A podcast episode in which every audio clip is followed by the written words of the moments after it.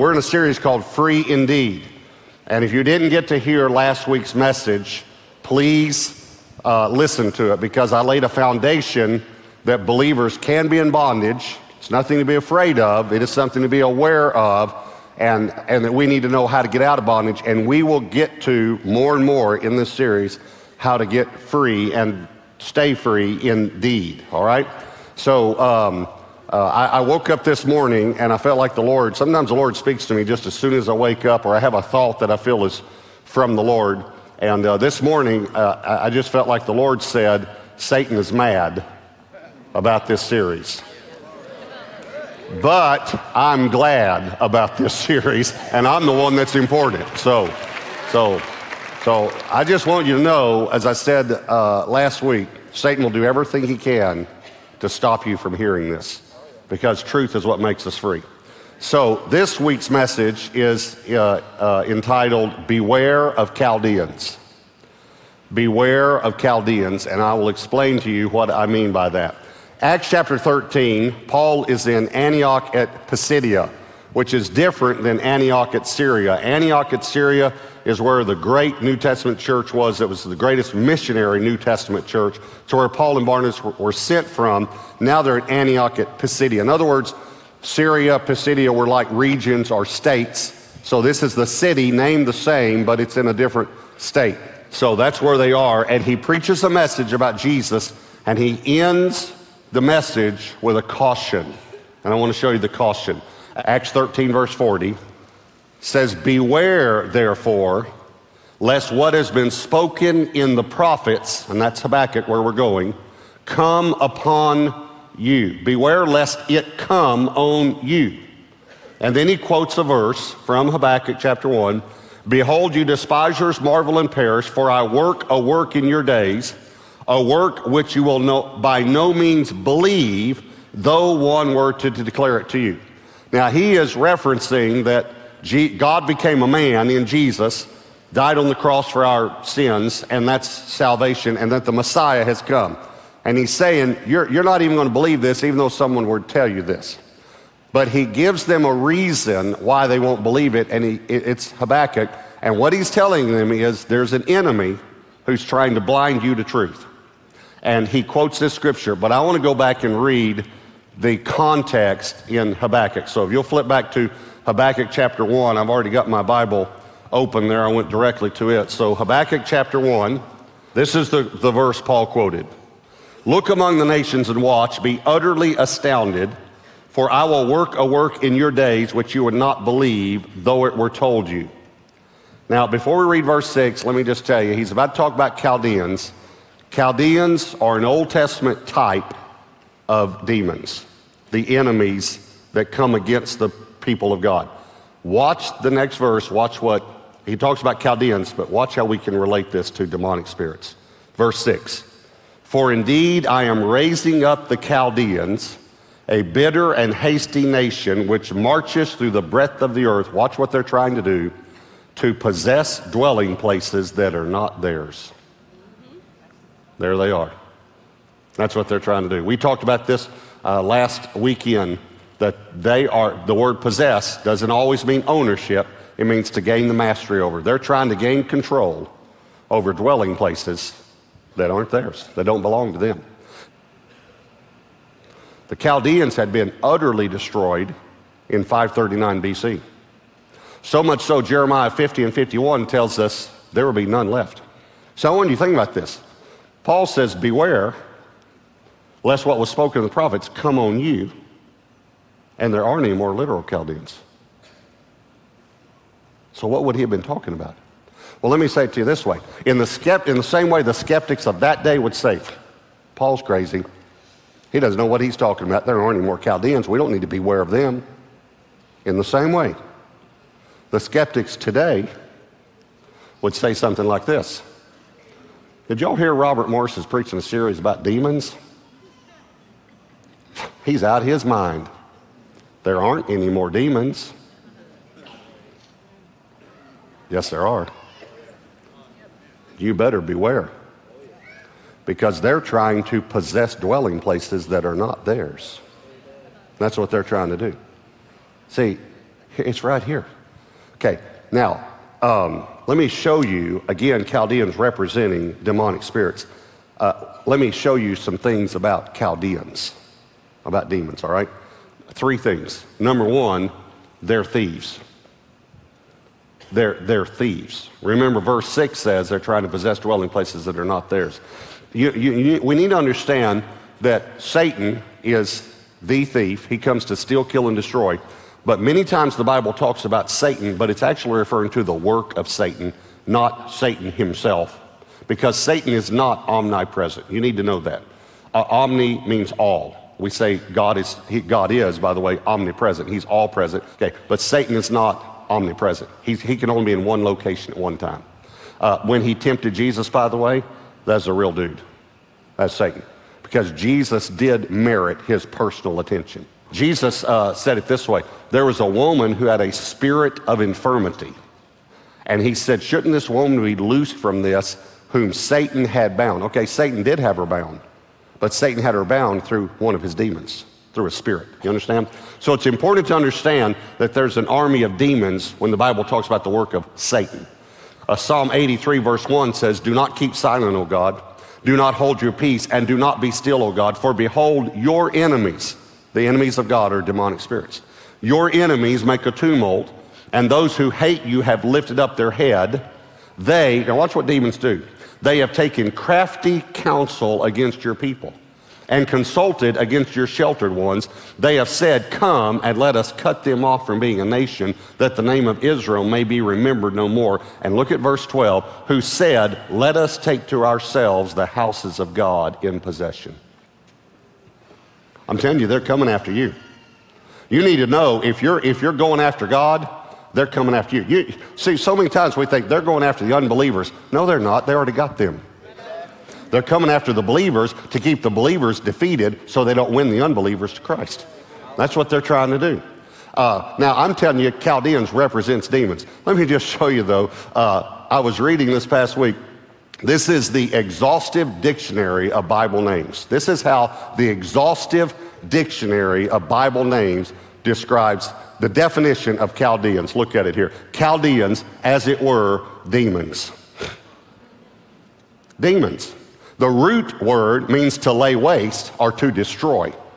And the, the, the actual word means wanderers. They, they were wanderers, and I'll tell you some more about them later. But isn't it amazing that it means wanderers? And watch what Jesus said about demons. Matthew 12, verse 43. When the unclean spirit has gone out of, it means he was in, out of a person, it wanders. The Chaldeans are wanderers. Demonic spirits are wandering. And they're trying to possess dwelling places that are not theirs. It wanders through waterless regions looking for a resting place, but it finds none. Then it says, I will return to my house, the houses. I will return to my house from which I came. When it comes, that's very important, these three things it says about the house. When it comes, this is Jesus talking, by the way. When it comes, the spirit, it finds it empty, swept, and put in order. Then it goes and brings along seven other spirits more evil than itself, and they enter and live there. And the last day of that person is worse than the first. Now, notice how the demon can come back in. Because when it comes back to the house that it left, it finds it swept in order, swept and put in order, but here's the key word empty. How many times do people come to Christ, get saved, and they get their act cleaned up and swept, put in order, but they don't fill their house with the Word of God? Chaldea would be uh, at that time uh, when, when in this in, um, when the Bible writes about them, they were a very small nation. Uh, they were about 40, and they were never more than 40 miles wide. Uh, they were about the size of New Jersey. Uh, and here's the thing that you know they were, they were actually never conquered until they were destroyed. And when God said, when God said, when my purpose is finished with them, I will destroy them. Think about Satan and the demonic spirits. And God does have a purpose for them. God used the enemy all through the Old Testament to teach his children to call out to him. When his children went into bondage, they would cry out to him and repent. And it's the same way today. Many times we don't think we need God until we're in trouble. And then we call out to him. Um, I want you to notice that uh, uh, there are some things about uh, the Chaldeans that many people don't realize. The Chaldeans actually took over Babylon. Uh, as a matter of fact, when you read about uh, Nebuchadnezzar, uh, Nebuchadnezzar was a Chaldean. And uh, the, the Assyrians used to appoint the kings of Babylon, but Babylon conquered, uh, I mean, ne- the Chaldeans conquered Babylon and Assyria.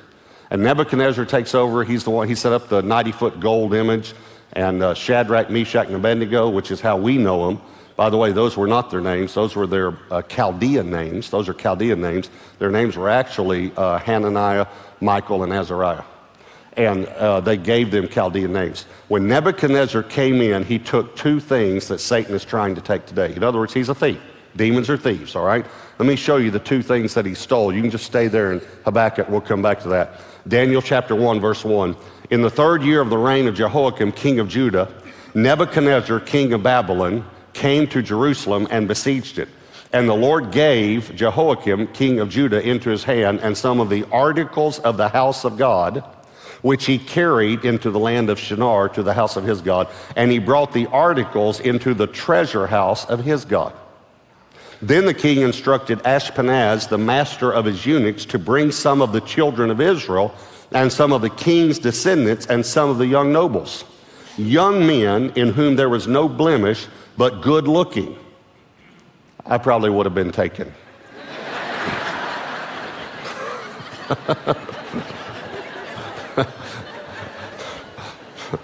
that shouldn't have been that funny. okay, let's go. Okay. gifted in all wisdom. See, see, I probably, you know, possessing knowledge and quick to understand. Yes, that's me. Exactly. Okay. Who had ability to serve in the king's palace. Let me just sum this up the young future leaders. And whom they might teach. Now, watch what they did. They might teach them the language and the literature of the Chaldeans. And the king appointed for them a daily provision of the king's delicacies, so they would get in bondage to the lust of the flesh, and of the king and the wine which he drank, and three years of training for them, so that at the end of that time they might serve before the king. All right, let me tell you the two things that Satan's trying to steal the tithe and the next generation.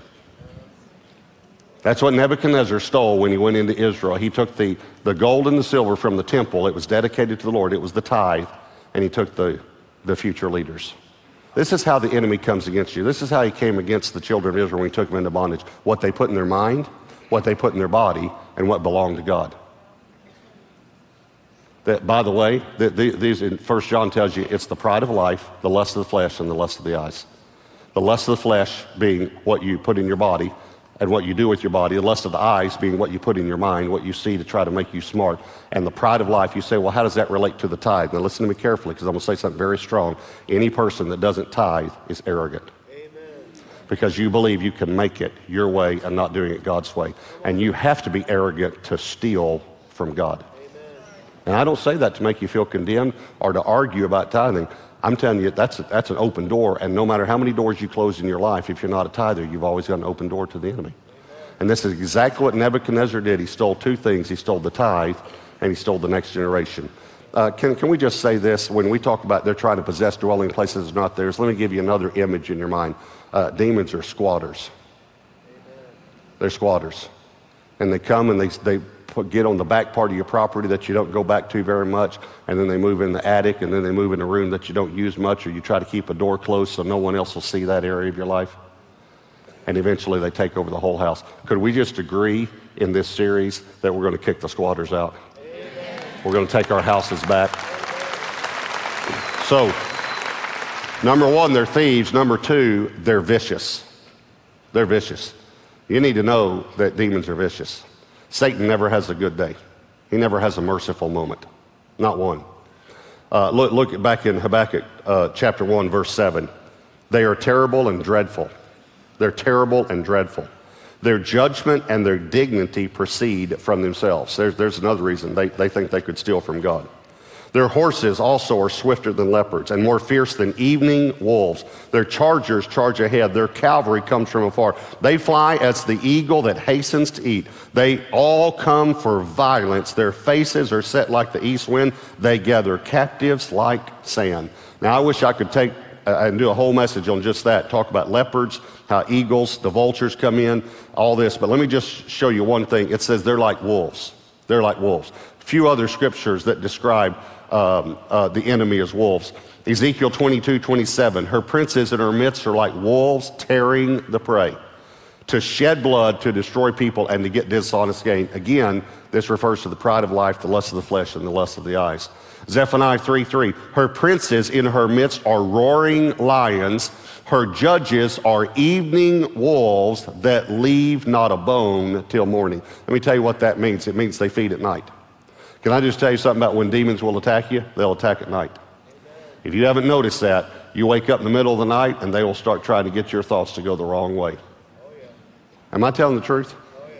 And, the best thing you can do when you can't sleep is read the Bible or pray. Acts 20, verse 29, Paul said, For I know this, I know this, that after my departure, savage wolves will come in among you, not sparing the flock. Okay, um, Paul said, When I leave, wolves are going to come in. He said, Demonic spirits are going to try to come in. And here's where they're, they're going to try to come into the sheepfold. They're going to come in among the sheep. I know this. I have a friend of mine that uh, did some study on wolves, and uh, I was talking to him this week about this, and, and he sent me this text after we talked. The Lord did not teach us about predators to teach animal control or children's fables. Wolves and sheep cannot coexist. This is from the study that he did with actual uh, scientists that study wolves. When wolves appear most casual and innocent, even interesting to watch, they are actually studying you and sizing you up for the attack. They watch and study people and look for the weak times, the isolated. You, you realize they attack the sheep on the fray. That's the one the wolf goes there. When there's a whole herd of sheep, they get the sheep that's off to himself. Listen, please, please, please hear me. This is a sheepfold right here. You're a sheep and there's a wolf that's trying to get you. If I were you, I would, if you're on the fringe, here's what I would do. I'd say, excuse me, excuse me, excuse me, excuse me, excuse me, excuse me, excuse me, excuse me, excuse me, excuse me. I'd get right in the middle of the sheepfold, right next to the shepherd.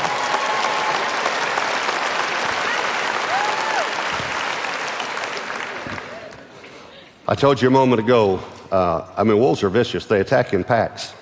You understand that? A wolf, when a wolf attacks alone, it's because it's, it's threatened. But a wolf, when it sees a weak one or an isolated one, it actually, when it's howling, it's calling other wolves to the attack. And they surround you and attack from every side. And Satan never has a merciful moment. He never has a time when he gives you a break or he lets up. He is constantly accusing the brethren day and night, the Bible says. You would think that when a person goes through a tough time, or has a tragedy in his life, that Satan would give you a break. That's actually when he attacks. So, number one, they're thieves. Number two, they're vicious. Here's number three they're cunning. They're cunning. They're, notice, remember, it said they've taken crafty counsel against your people. They're cunning. Uh, you know, the, the first um, Chaldean that ruled Babylon actually went in not as a warrior, but went in and became a friend, and they got used to him and comfortable to him, and he ruled for 10 years before Assyria found out about it. Assyrian, this king of Assyria appointed the kings of Babylon at that time, and he ruled for 10 years, and then, of course, Assyria went in and ousted him. A few years later, they came back and conquered Babylon and Assyria. So these, this is the way the Chaldeans are. They're just crafty. They just move in and become your friend and then take over. Um, Chaldean, uh, the term is synonymous with astrologer, magician, or sorcerer. Uh, let me show you scripture. Daniel 2 2 says, Then the king gave the command to call the magicians, the astrologers, and the sorcerers, and the Chaldeans to tell the king his dream. Of course, they couldn't, Daniel did. The magicians, the astrologers, the sorcerers. A magician tries to distract you while he deceives you. Uh, an astrologer uh, tries to deceive you with demonic spirits that can tell your future. That's what astrology is. Don't, don't read your horoscope. That's not your future. This is, this is your future right here. This is what we read. Uh, and a, a, a, an astrologer will try to also determine your future by natural events. Natural events tell your future. And then, of course, a, a sorcerer is trying to deceive you. So I want you to think about this. Here's what the enemy wants to do. Here's what demon wants you to do. They want to distract you. They want to deceive you. And they want to tell you what your future is. They want to determine what your future is. That, that's the way the enemy is. Um, back in Habakkuk, uh, verse 15, it says, They take up all of them, they, meaning the Chaldeans, take up them, meaning men, people, with a hook. Uh, verse 14, the verse before, referred to men as fish. They take them up with a hook, they catch them in their net, and they gather them in the dragnet. They, they basically want to put a, a figure out what bait you like and then figure out when to put that bait in front of your face. Ephesians chapter 6, verse 11 says, Put on the whole armor of God, that you may be able to stand against the wiles of the devil. This word wiles in the Greek is methodeia. Uh, methodeia, it's where we get our English word method. That you may be able to stand against the methods, the schemes, the plots of the enemy. Do you, understand that the world makes fun of Satan and tries to tell us what he looks like so that we won't understand how serious it is? Let me just show you because I want you to understand that he has a whole army. And let me just show you there are seven categories of demons in Scripture. Seven categories.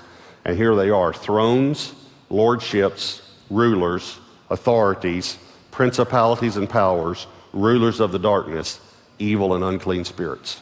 All of these at one point or another refer to demons in the Bible. Daniel 7:25 talking about Satan himself and it's very clear it's talking about Satan. It says, "He shall wear out the saints of the Most High."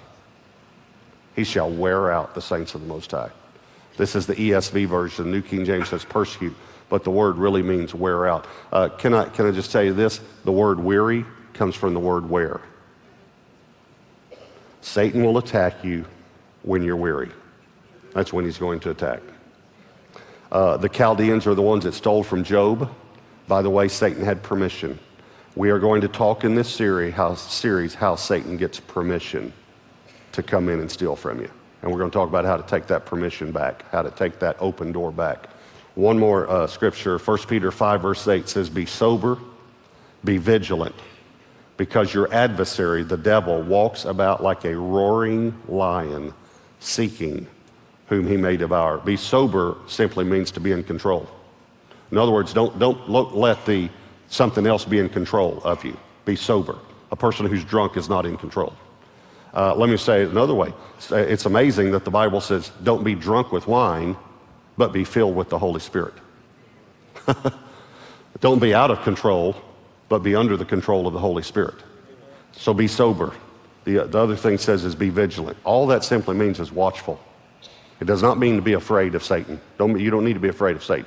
He's a roaring lion. Can I tell you a little bit about a roaring lion? A roaring lion is an old lion that doesn't have any teeth. Here, you, you need to understand that the old lion that doesn't have any teeth, that can't catch prey on his own, actually goes around behind the prey and roars and scares them into the mouths of the young lions. Those are the demons. And here's the reason I believe that Satan is the, and the Bible describes him as a roaring lion, because I think Jesus pulled all his teeth. Amen. I think Jesus took care of it. And the reason that you don't need to be afraid of the roaring lion is because Revelation 5 5 says, The lion of the tribe of Judah has prevailed.